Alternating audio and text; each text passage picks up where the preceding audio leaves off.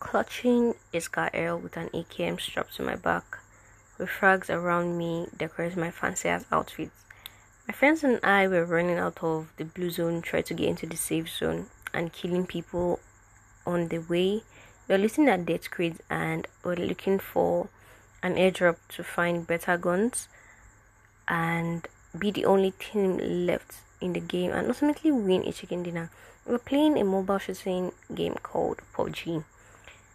And in the midst of doing all this, we're having a discussion. And the discussion ranged from light topics of how are you, how was your day, have you had dinner, to more serious topics like what do you want to be in future? How is your plan how is your plan for life going?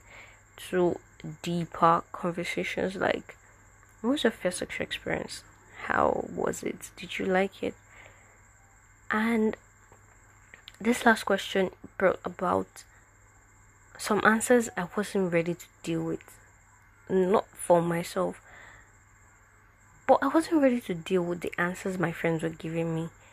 I wasn't ready to start diving deep, deep and just start looking at how awful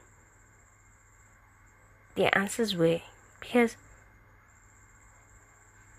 I was the only girl in a team of four. Hence, the remaining three guys answered my questions in a way that made me just step back and just take a deep breath before I just talked because you see, of the four of the three of them, they all answered in a similar in a somewhat similar fashion that they were their first sexual experience was with older grown ass adults. I mean people that were that could vote. People that had that could have driver's driver's license, people that could drink, people that could literally drink in this country, people that are under the law stated as adults. You see, these kids, because one of my friends said he was five years old, five fucking years old, he was in nursery two when he performed his first sexual act to a woman that was his neighbor. You, do, do you know how horrible and and um and destabilizing this is it is just that a child of five years old was performing sexual acts on a woman and what made me what made my feelings compound was the fact that these three stories that I was hearing that fateful night wasn't the first time I was hearing something like this. It says it wasn't an isolated incident. It wasn't like this was novel to me. It wasn't novel. It wasn't new to me. I've heard about stories like this. It wasn't even the first time. That was it the second time. It wasn't even the third or the fourth time I was hearing about grown-ass female adults taking advantage of male children. See, female pedophiles have become a phantom. You, get me? They have become something that we know that they are there. We know that they are female pedophiles, but we do not want to talk about them. We we we the society because as I said before, we are the society. Me, you, her, them, she, they. We all are the society. We are the people that make norms. We are make people that make our activities norms. And from norms we make them traditions. From tradition we make them our culture and the peer pleasure from dead people that we call tradition. So these dead people were once us. So typically we are the society and the values that we've passed down has made it to extent that a man has to be a man. And we made men so we put them on this kind of pedestal that they must be strong, or right from the time Korini, he has to be strong. We're forgetting that before a child becomes a man, he has to be a child first. We are not offering the same protection we're giving to the girl child, we are not offering to the boy child. You see, the boy child is expected to just play football and just and just be a boy, just do boy things. We are not giving them that same care that we give to a female child, that same overbearing protectiveness that we give to a female child we totally neglect it like to give it to a boy child. And this is what has empowered female pedophiles. You see female, female pedophiles have become a menace. These people this I do not even want to call them people. I do not even want to call them animals. I do not these creatures these these creatures have become so emboldened that they do not see anything wrong in what they do. They do not see what they are doing as assault of children. You, you may be saying assault like is assault not too is it not too grave a term to just call what these people are doing? You see, let me define let me define what childhood what child what child molestation is, what child abuse is, what child what child sexual assault is. You see, simply put, when an older person or an adult uses a child in his or our own for his or our own sexual gratification. Let me take that again. When an older person or an adult uses a child in his or our own sexual gratification, it is sexual assault of a child. You see, if you are looking at the child when the child is bathing and is turning you on and you're using the child's body as a form of sexual gratification for yourself, you are sexually abusing the child. Can you hear me? Like, do you understand what I'm saying? See, it's it includes, but it's not even limited to all forms of rape. Like, if you are putting any part of your body into any orifice of the child, if you are putting your hand inside their mouth, as in a way that it is meant to be sexually gratification in a way that is sexually that that is sexual in nature. You're abusing the child. You start fondling the genitals of a child. See i am not even capping. Neither am i pulling stories out of my flat ass. I am not. But i heard of a story whereby an aunt let's just call them aunt you know people in the nigerian society people that are not really family but they're family in somewhat of a way that you just could not understand. You just called all of them aunts. So this person, that kind of an aunt, she came over to stay at the family's house, and the family had a child, a baby. Let's just call him. Let's not even give him a name. Let's just make the faceless angel. Let's just leave him faceless and nameless.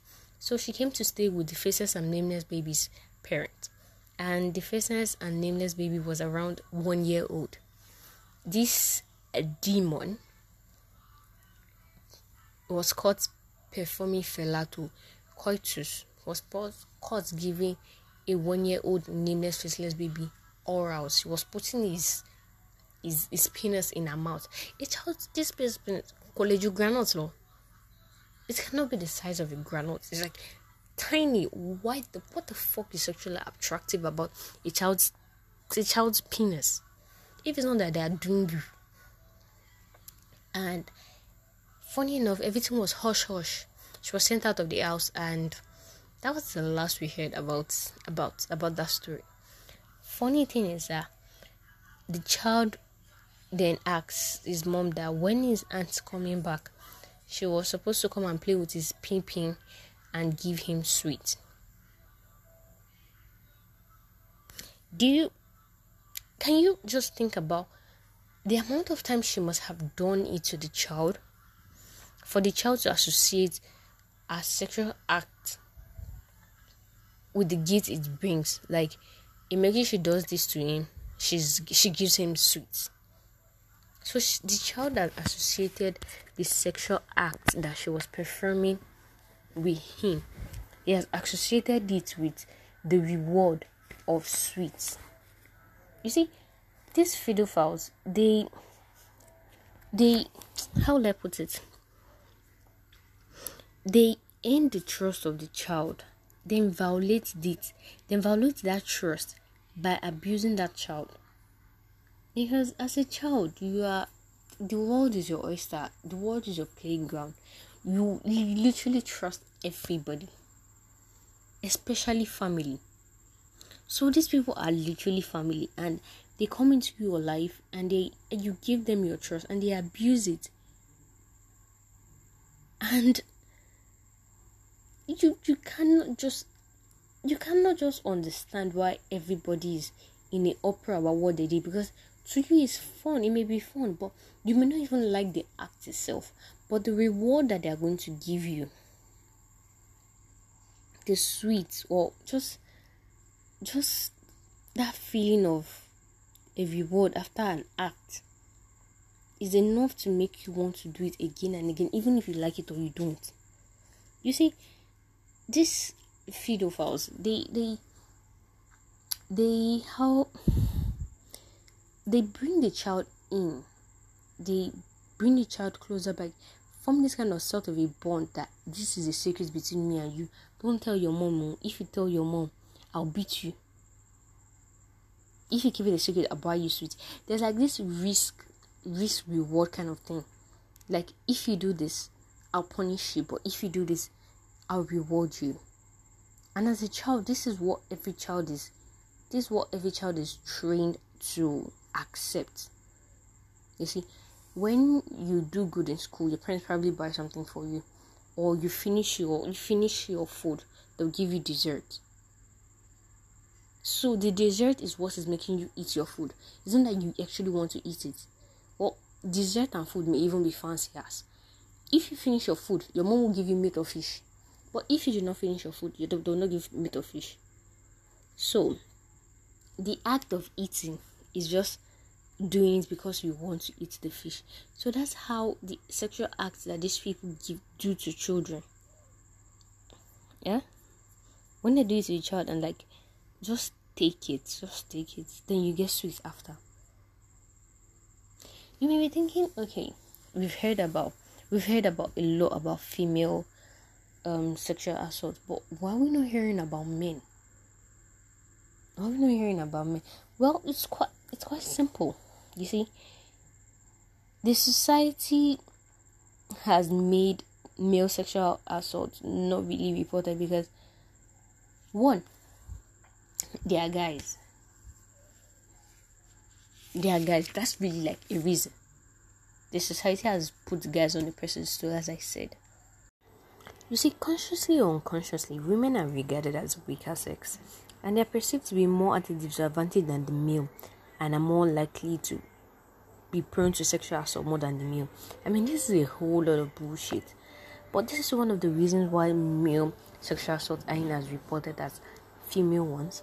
And another reason is that there's this fragility of the male ego that makes them seem that, oh, you've been robbed of yourself, you've been robbed of what makes you a man.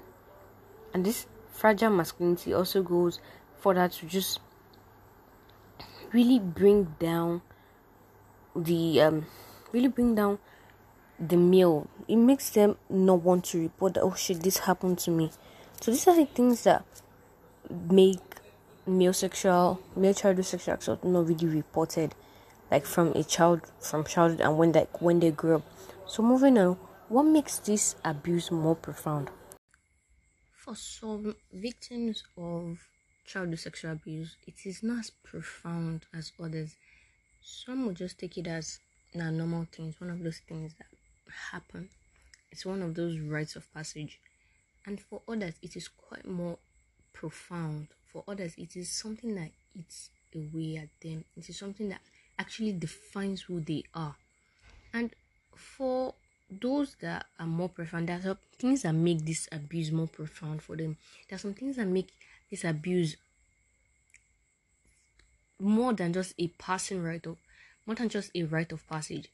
So I'm going to list quite, quite a few things that may make this abuse seem more profound.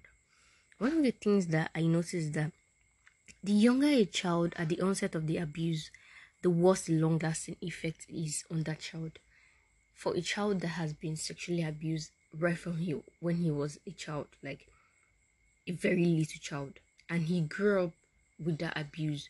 He grew up thinking that this abuse is normal. He grew up thinking it is his fault that he's abused. Like it is other children were not abused but only him was abused. And if it was not that he was the way he was he wouldn't have been abused right from that stage. You see from that early on stage that that child has been abused till he grows up he's going to look back and realize that he didn't have a childhood. His childhood has been stolen from him by this person that was abusing him. So everything that made childhood fun for him the abuse is going to erase those those memories. So all he would have of his childhood is just that abuse. Another thing is the abuse would be worst for a person if the abuser is a close relative. Torí ta ló fẹ́ san fún? You, the your abuser, the person that did this kind of thing to you, is like an aunt, a neighbor, somebody that is supposed to be giving you comfort, somebody that is supposed to be your safe space. Then you realize if I can't trust this close relative, who then can I trust? Who then would who then would give me a sense of self? Who then would make me trust in other people? Who then will make me have faith in humanity? For others, if violence was involved, if these women actually pin you down, force you or beat you or use or just in any way or form made violence a part of a part of your sexual abuse, I don't think the abuse would just be seen as a normal rite of passage, as a normal thing. This pedophile will literally destroy that child, will literally destroy that person. Another thing is, if the abuser involved this kind of emotional humiliation of the child that oh kilo kilo what is what is doing you using words that make the child question his or her own self making it seem like it is your fault. If you didn't do this to me i won't be doing this to you. It is your fault for doing this. It's your just emulating the child and making the child feel like it is their fault for the adults doing what they are doing to them. Because if they didn't do some so and so things then the adults wouldn't have done so, so and so and so things to them. So this kind of thing makes it all the more all the more profound for the abuse for the victim. You see, another thing is for a child that was abused, if it comes from a broken home, and all these things are just compounded, and there's nobody he can vent to, there's nobody he can just talk to. This abuse would just be more profound because, first off, the two institutions, the two people that are supposed to be the base of his entire life, they are supposed to be the foundation for everything that he's going to build on. It is torn apart. If the center can no longer hold, then everything will fall apart. There's nothing to hold what he's building. It's like building a castle in the air. His foundation has just been broken. And he's been abused. What then is left for him? What then is left for this child? So it is all the more deliberating for a person to have gone through all these things and will just say now, she be just forget her now, she be don't happen titi. It has happened in the past, and now woman you supposed to enjoy her. And all these things happen to this person. We're just like passing it off and just now woman just forget her, just forget her. You're not supposed to do you like that. You're not supposed it's supposed to you like that to not make anybody to not let anybody make your make your story less than it is. Male childhood sexual abuse is as profound as a female sexual abuse. It's a, it's a sexual abuse. There's really no need for us to just for us to just sugarcoat it or just start ascribing other labels to it. This is what it is. Sexual abuse is sexual abuse there's no there's no reducing it or there's no making it less than it is you see the effects that this sexual abuse has on men when they grow up when they finally realize that okay they've grown up this is sometimes this overwhelming feeling of rage like they struggle to suppress this rage. Rage at themselves rage at their parents, rage at the abusers, rage at the world at large. And sometimes you just see these men, most of them they're just angry at the world, and you just be like, you know, but then there's no how to express it. And then they'll express and be like, ah, no be woman do to you. Alaye forget him. So this rage that they do not even know where to direct it at is often more it's more often than not directed at what it's not supposed to be directed at.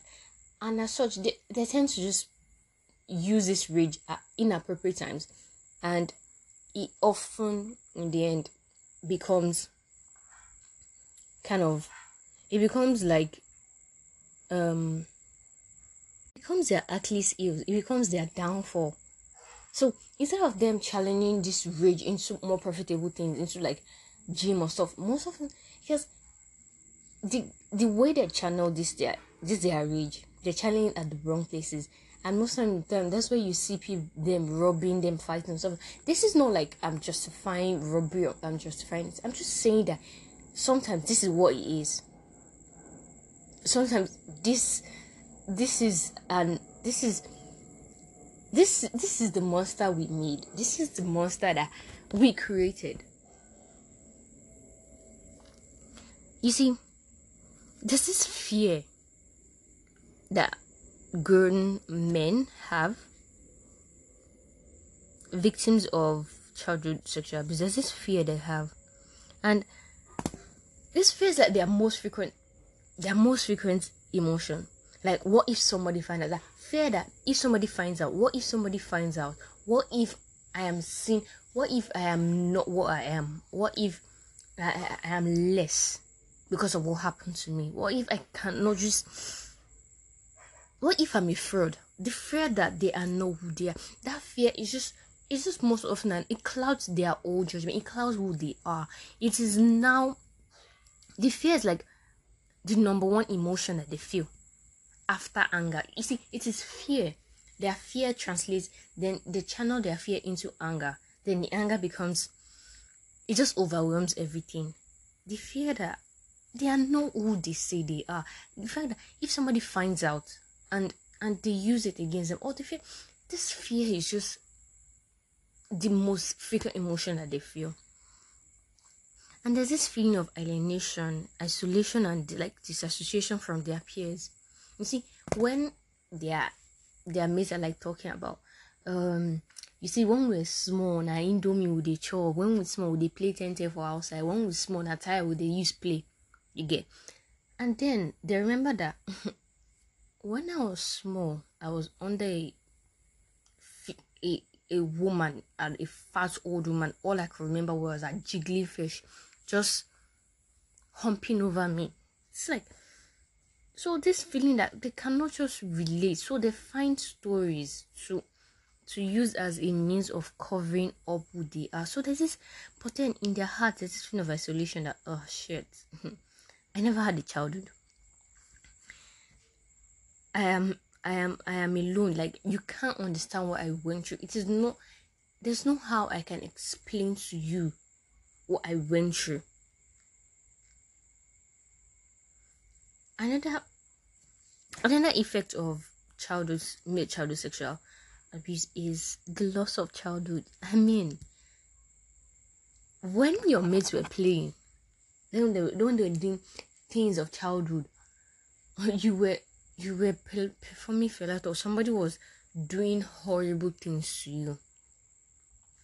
Someone was someone was doing this so you you do not have that luxury of childhood. You do not have that that innocence. Your innocence has been stripped away by a woman who was just using you to scratch and itch. That's basically it. So you do not have that childhood. You become more mature than your age. And when you become more mature than your age, what is there left for like your childhood? Because even if you remember the good times, the part the bad times, the the the, the fear, the everything just overwhelms it. And you're like, what is left? Kilo cool. And more often than not, there's this problem that some of them have with their sexuality. Some some men when they grow up the victims of child sexual abuse they become hypersexual.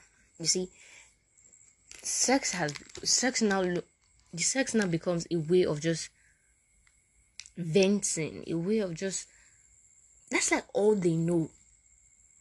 They've been doing this from childhood. So the sex is now it is no longer something that's enjoyable for them. It is just something that they they want to do to just erase what they've had. And sometimes I okay, I read a lot, and one genre that really interests me is erotica, and BDSM is one thing that I read about because I'm very curious, and ever since I stumbled upon it, I've read smooth, I've read books that just makes me think like, is this actually what this is about? Ever since Fifty Shades of Grey, the craze of Fifty Shades of Grey came out, so I started researching into it, and sometimes the most smooth books, smooth books are books that are just for the wow factor and the every time a BDSM, a dom, a dominant, he he has to have he has to have been abused or something, and that's what makes him want to abuse other people to like get sexual gratification. That that's what makes him that's what makes him uh, aroused because if he doesn't abuse if he doesn't um, inflict pain or something another person he cannot get into that stage. It's like a form of them being a dom is like a form of like a form of superiority. Like they have they've grown above what they are. But then the further i research it's like BDSM is for everybody.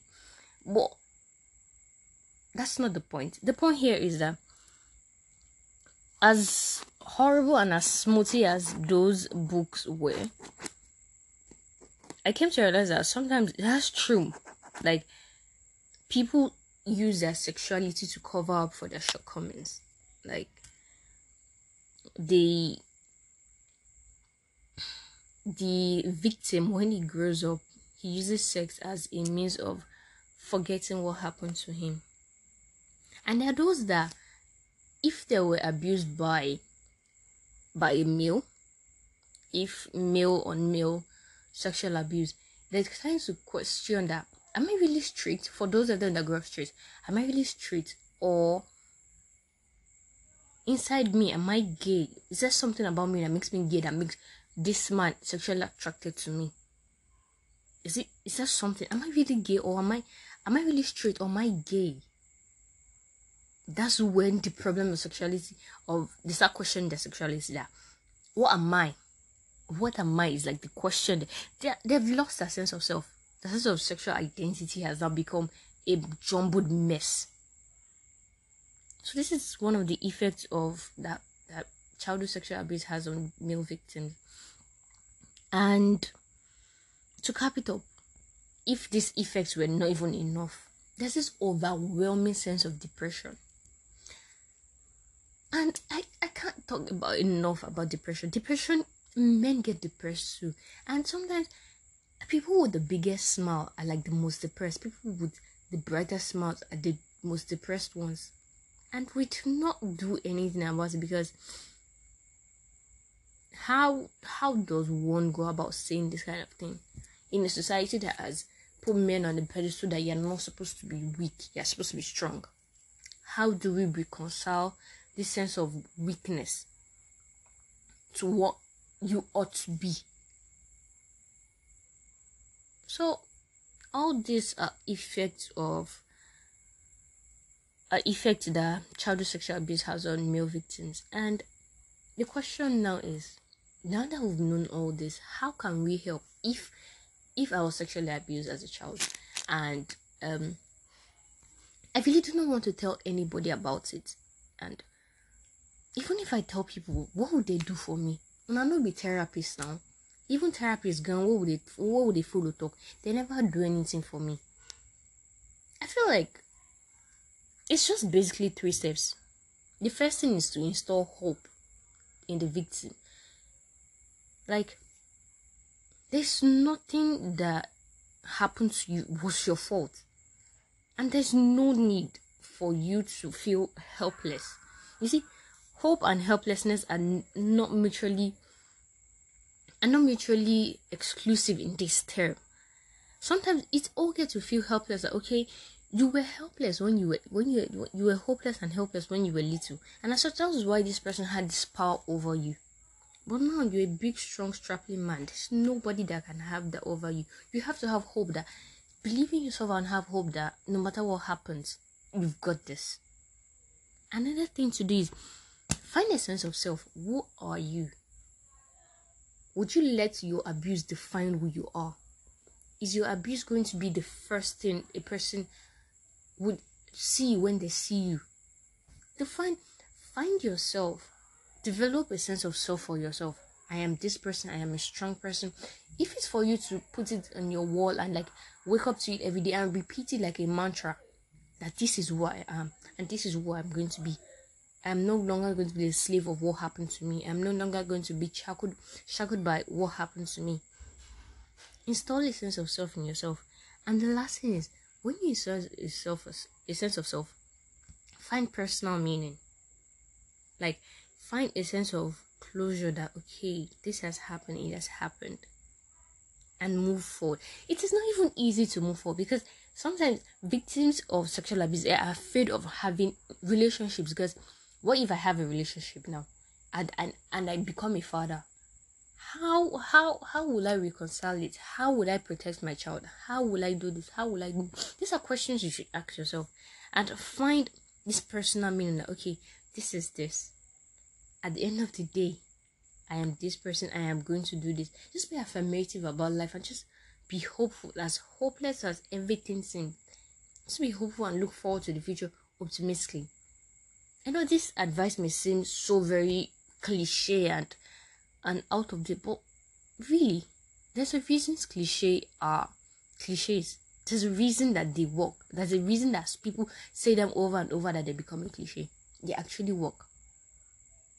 I am not a therapist, neither am I neither am I even a health professional. I'm just a law student that has a WAP. not that one, although I do have that one, but then I have a wasted academic potential because I'm at home.